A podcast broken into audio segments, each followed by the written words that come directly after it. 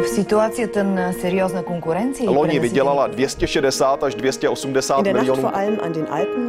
erinevalt kahest varasemast õhtust on tänane möödunud tunduvalt rahulikumalt. Европа одна, европейцев миллионы.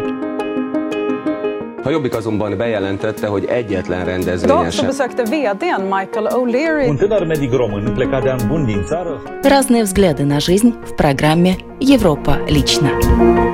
Вывод американских военных из Германии, что говорят немцы. Вмешается ли Путин в дела Беларуси?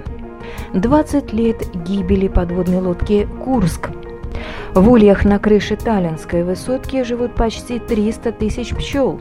Худобинская сосна в Чехии – европейское дерево года. Это тема сегодняшнего радиожурнала «Европа лично» в студии Юлия Петрик. Здравствуйте. В России на трассах, ведущих к Беларуси, заметили несколько десятков грузовиков без опознавательных знаков. Ранее Москва заявила, что готова помочь Минску. Что говорят эксперты? Подробности в материале Deutsche Welle. Кадры появились на следующий день после разговора Александра Лукашенко с Владимиром Путиным.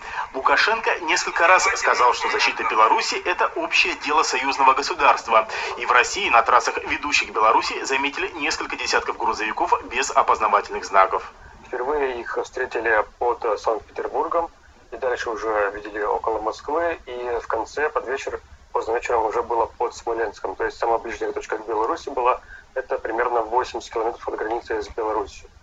По технике мы сразу заметили, что это прям ровно такие же грузовики, которые мы постоянно видим на протестных акциях в Москве и Питере, которые те грузовики, которые использует Росгвардия для перевозки личного состава. Кстати, это не автозаки, а именно э, грузовики для перевозки личного состава. После субботнего разговора двух лидеров Кремль сообщил, что Россия, цитата, готова оказать необходимое содействие в разрешении возникших проблем на основе принципов договора о создании союзного государства. Союзному государству между Россией и Беларусью уже почти 21 год. Председателем Высшего Госсовета является Александр Лукашенко. По факту союзное государство существует только на бумаге. Россия несколько раз пыталась оживить интеграцию, но Беларусь сопротивлялась. И вдруг Лукашенко вспомнил об обязательствах между странами пытается обратиться к России как к последнему оплоту именно вот собственной власти, да, то есть сохранить ее хоть в каком-то формате. Понятно, что это э, как бы худший сценарий для него, но, видимо, последний реальный. Есть еще одно соглашение между странами. Речь об организации договора о коллективной безопасности. Основана она в 1992 году. И действительно в договоре прописано, что члену АДКБ может быть оказана и военная помощь, однако лишь в случае внешней агрессии впервые в истории ОДКБ может быть, конечно, использована э, статья 4 ОДКБ, согласно которой э, внешняя агрессия одного из э, внешняя агрессия в отношении одного из членов ОДКБ а является агрессией против всей, всего договора, всех стран. И я более чем уверен, что ни одна страна ОДКБ, кроме России, никогда не согласится с военным вмешательством в Беларуси. Александр Лукашенко уже подчеркнул, что текущие протесты угрожают не только республике, но и союзному государству. Кремль одним из первых поздравил Александра Лукашенко с победой на выборах. Два раза в неделю Путин общался с Лукашенко. В последнем разговоре как раз и упоминалось содействие по линии АДКБ. Это будет, собственно, поводом для введения каких какого-то военного контингента. Вот. Но это очень опасная игра, прежде всего опасная для России. Это даже не Донбасс, это не Крым, то есть мало кто ждет, собственно, какой-то военной техники с русским флагом на борту. Мы столкнемся с такой партизанщиной и агрессией со стороны протестующих уже в адрес России. Россияне о ситуации в Беларуси знают. Каждый день у посольства страны проходят акции. А вот мнения у белорусского вокзала о происходящем в стране разделились. Должна ли Россия помогать Лукашенко сохранить свою власть? Трудно сказать. Мне кажется, что надо помогать своим друзьям. Мое мнение. Почему? Ну, так принято. Другие страны не поймут. Сразу пойдут, скажут, а опять Россия начинает войну. Если потребуется, я считаю, что да. Чтобы американцы первые нас не опередили. Лучше пусть мы будем первые. Как дружественная страна и расположенная рядом. А зачем вмешиваться? Не надо вмешиваться. Пусть сами решают свои проблемы. А вы как считаете, нужно помогать я, Лукашенко? Я наоборот. Считаю, что нужно помочь обязательно. Иначе, иначе будет то же самое, что на Украине. Я тебе отдельно расскажу. Ага. Есть еще один сценарий, который обсуждается сейчас в связи с Москвой. Ранее агентство Bloomberg сообщило, что люди из окружения Александра Лукашенко говорили с чиновниками из Кремля о возможном бегстве в Россию. Сам Александр Григорьевич назвал фейком информацию о своем возможном отъезде страны. Авиабаза Соединенных Штатов Шпангдалями на западе Германии считается одной из самых современных в Европе. После объявления о выводе части американских войск из ФРГ мнения местных жителей по этому поводу разделились. Шпангдалем в районе Айфель на западе Германии. С 1953 года здесь находится одна из основных военных баз США в Европе. Семья Гюнтера Шнайдера живет здесь на протяжении нескольких поколений. Всего в нескольких сотнях метрах от взлетно-посадочной полосы. Это то, что мы слышим по нескольку раз в день. Мало не кажется. Гюнтер считает, что из-за постоянного грохота пострадало его здоровье. Он перенес три инфаркта. Экоактивист, как и его соседи, уже и не надеялся, что когда-нибудь в его родных местах станет спокойно. Но в этом году США объявили о выводе большой части своих войск из Германии, в том числе и из Шпандальма. Правда, потом решение изменили. Именно эта база все же останется. Все это, конечно, сбивает с толку, потому что разные газеты пишут разное. По телевизору тоже каждый говорит что-то свое.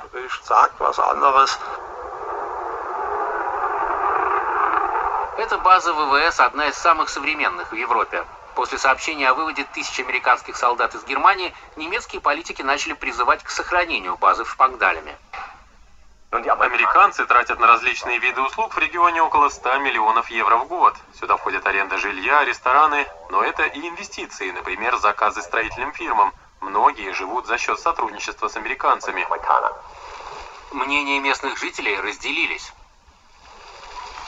Думаю, будет нехорошо, если американцы уйдут. Вообще, американцы должны быть в Америке, а не в Германии.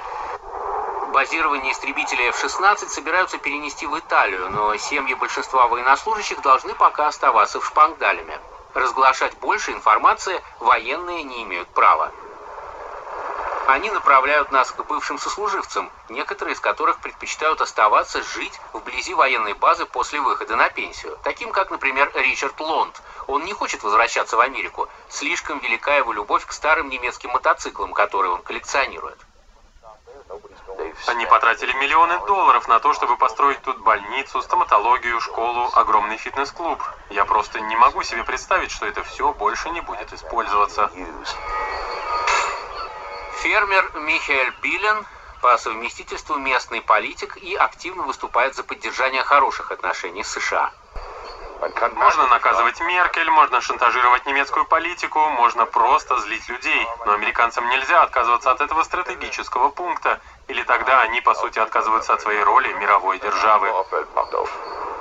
Но повлиять на такие решения жители Шпангдалема не могут, так что им придется просто свыкнуться с новой реальностью.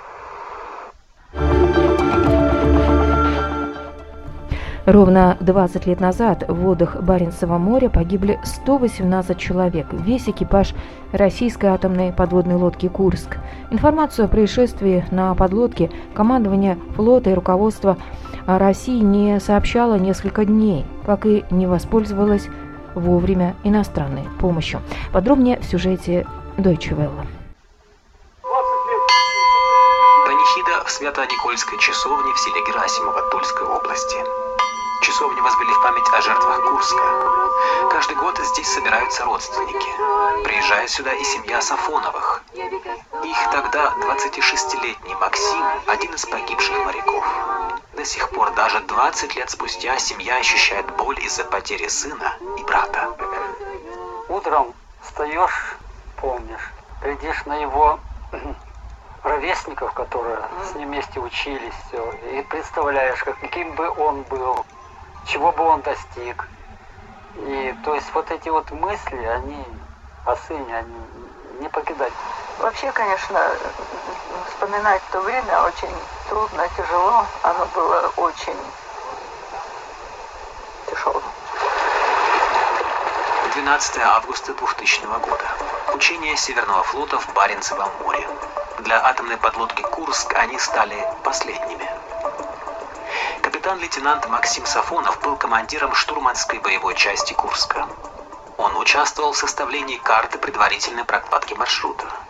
Согласно официальной версии, причиной гибели подлодки стал взрыв торпеды. В результате сдетонировал боезапас. Начался пожар.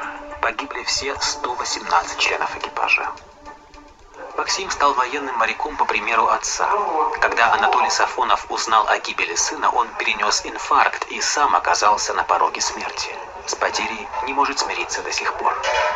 Он был очень скромный, он никогда не стремился себя выпячивать. Но так получалось, что все к нему вот как-то вокруг него кучковались.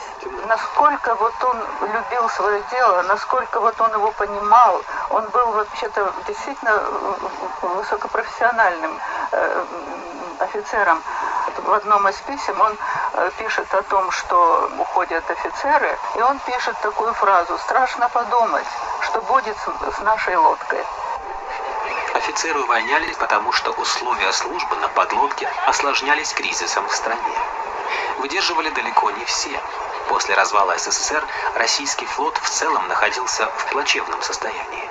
Если по полгода офицеры не получали зарплату, что может быть? Это, это значит снабжения нет, э, ремонта нет, э, спасательная служба военно-морского флота к этому времени была вообще вся угроблена.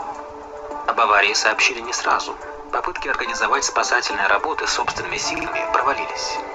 Лишь через несколько дней командование флота и руководство страны публично сообщили о катастрофе и обратились за помощью к иностранным специалистам. Но было уже поздно. Многие считают эту трагедию и личным провалом президента Владимира Путина, который за несколько месяцев до этого стал руководителем государства. До сих пор некоторые обстоятельства аварии остаются невыясненными. Возникает много вопросов, и, а, и, и, и кое-кому неудобно на них отвечать. Гибель подводной лодки «Курск» стала одной из крупнейших катастроф в послевоенной истории флота и нанесла серьезный ущерб репутации тогда еще нового руководства в Кремле. А для семей 118 подводников это прежде всего личная трагедия, рана, которая не заживет никогда.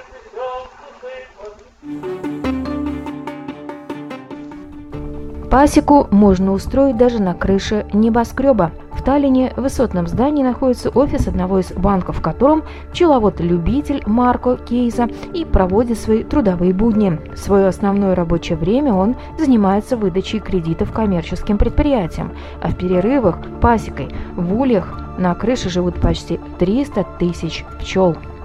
Подробнее в сюжете эстонской телерадиокомпании. Пчеловод-любитель Марко Киза проверяет свои ульи. В его руках дымарь, при помощи которого подкуривают пчел, чтобы сделать их более спокойными. Это обыкновенные хлопоты любого пасечника, только вот пчелы эти не сельские, а городские, и живут они на высоте восьмого этажа. Помните песенку из Винни-Пуха? Если б мишки были пчелами, то они бы ни почем никогда бы не подумали так высоко строить дом. Так было в сказке, а в реальности на крыше таллинского небоскреба расположена вот эта замечательная пасека. А зачем на свете пчелы? Для того, чтобы делать мед. В этом высотном здании находится офис банка ЛХВ, в котором Марко Киза и проводит свои трудовые будни. В свое основное рабочее время он занимается выдачей кредитов коммерческим предприятиям, а на пасеку приходит лишь в перерывах. В этих ульях на крыше живут почти 300 тысяч пчел. Урожай уже практически собран. Весна была весьма поздней, но когда стало потеплее, то все зацвело. Количество меда довольно большое. Мы получим, я думаю, почти 250 килограмм для собственного потребления. Остальное достанется пчелам. Таллинская городская пасека далеко не уникальное явление. Похожие есть в крупнейших мегаполисах Европы и США. И как показала практика, пчелы в городских условиях чувствуют себя прекрасно. Таллин на самом деле очень зеленый город. Может, это для кого-то прозвучит и удивительно, но в столице Эстонии около 60 зеленых зон. Здесь в 200 метрах от крыши ЛХВ находится парк Тамсаре, где есть цветы и деревья, полицейский парк, Кадриорг, лес рядом с озером Юлимисте.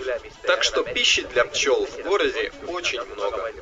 Руководство ЛХВ разрешило увлеченному пасечнику Марку Киза установить улья на крыше по причине того, что банк таким образом хочет показать, что его волнует проблема окружающей среды и изменения климата. Того, что этот мед может быть ядовитым или грязным, бояться не стоит. Его тестировали. Конечно, первая эмоция у людей такая. Это же собранный в городе мед. Это не может быть правильным. Но хотелось бы, чтобы люди свое мнение основывали на фактах, а не на эмоциях. Эстонские ученые изучили городской мед. И эти исследования показали, что по своему химическому составу городской эстонский мед ничем не отличается от меда сельского. А зачем на свете мед? Для того, чтобы я его ел. Стопроцентный мед от пчел с крыши таллинской конторы ЛХВ. Вот так написано на этой баночке. На самом деле, большую часть урожая работники банка съедают сами, что лишний раз говорит о том, что наш городской мед экологически чистый продукт. Ну а лучше подарка, чем баночка меда, действительно нет. Александр Хоботов, Иван Панасюк, специально для программы «Летнее время». Худобинская сосна, названная так в честь затопленной деревни Худобин и украшающая скалистый левый мыс Вирской плотины, в Чехии в прошлом году стала фавориткой национального вопроса. Предполагаемый возраст победительницы, от кого выбираются на основе самой интересной истории – 350 лет, в нынешнем году в рамках европейского конкурса она поднялась на первую ступень пьедестала европейского дерева года. Чешское дерево впервые удостоилось такой чести. Продолжит журналист радио Прага Интернешнл. Деревню Худобин в 50-е годы прошлого века принесли в жертву водохранилищу, ради строительства которого пришлось полностью затопить этот населенный пункт. Несмотря на изменения окружающего ландшафта, время пощадило сосну, хотя она и стоит на островке долгие годы одна одинешенька, будучи изолированной и отрезанной от своих собратьев, а во время наводнений остается на столь крохотном участке суши, что кажется, что она стоит на ладошке, либо ей повелели прийти к нему по воде. Впрочем, у каждого, кто приходит сюда навестить сосну, ее созерцание вызывает свои ассоциации. А приходят и приезжают сюда многие, как подтверждает староста поселка Вир Владислав Сталмах. Určitě pozorujeme zvýšený zájem, možná je to... Посмотреть на нашу сосну в этом году приезжает все больше туристов, чем раньше. Однако мы не знаем, связано ли это в большей степени с победой на европейском конкурсе или с эпидемией коронавируса. Многие жители страны в этом году проводят свой отпуск в Чехии. К нам в поселок приезжает много автомобилей, которые перевозят велосипеды, и люди сюда к плотине приезжают уже на велосипедах. Однозначно худобинская сосна повысила интерес к окрестностям Вира и Далечина, и это нас радует. Zvýšený zájem o okolí Víru a Dalečína a můžu říct, že nás to i těší. Согласно легенде, которую передают из поколения в поколение местные жители, ночью под сосной сиживал дьявол и играл на скрипке. Однако еще более э, вероятно, что они слышали сильный ветер, который дул над долиной, и сосна является не только важной достопримечательностью, как отмечала жюри европейского конкурса, но и впечатляющим свидетельством высокой устойчивости ее к изменению климата и антропогенному воздействию. Недавно у сосны побывал специалист-дендролог, то есть древесный хирург. Он измерял ширину, высоту дерева и пораженность его гнилью. Удалось ли достоверно установить возраст этой долгожительницы и узнать о ней что-либо новое? Byla to výjimečná situace, kdy k Borovici nejezdilo. Вообще-то это был достаточно редкий случай, когда можно было увидеть сосну вблизи, так как судно у этого островка швартуется нечасто. Мы доплыли туда с дендрологом Каладжиком, который привез с собой компьютер, оснащенный специальной программой, и акустический томограф. Благодаря этому удалось провести обследование наиболее щадящим образом.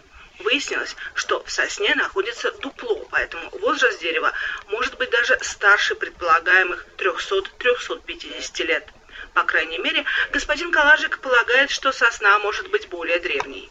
Специалист обнаружил на коре грибы-паразиты, поэтому госпредприятие по воде Волтавой планирует, насколько я знаю, отстранение этих организмов с коры, чтобы обезопасить худобинскую сосну от болезней.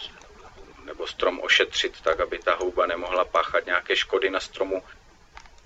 объяснил в интервью чешскому радио староста поселка Владислав Сталмах. И на этом программа «Европа лично» сегодня подошла к своему завершению. В программе были использованы материалы медиахолдинга Deutsche Welle, Радио Прага International эстонской общественной телерадиокомпании. В студии была Юлия Петрик. Встретимся на будущей неделе с новыми событиями.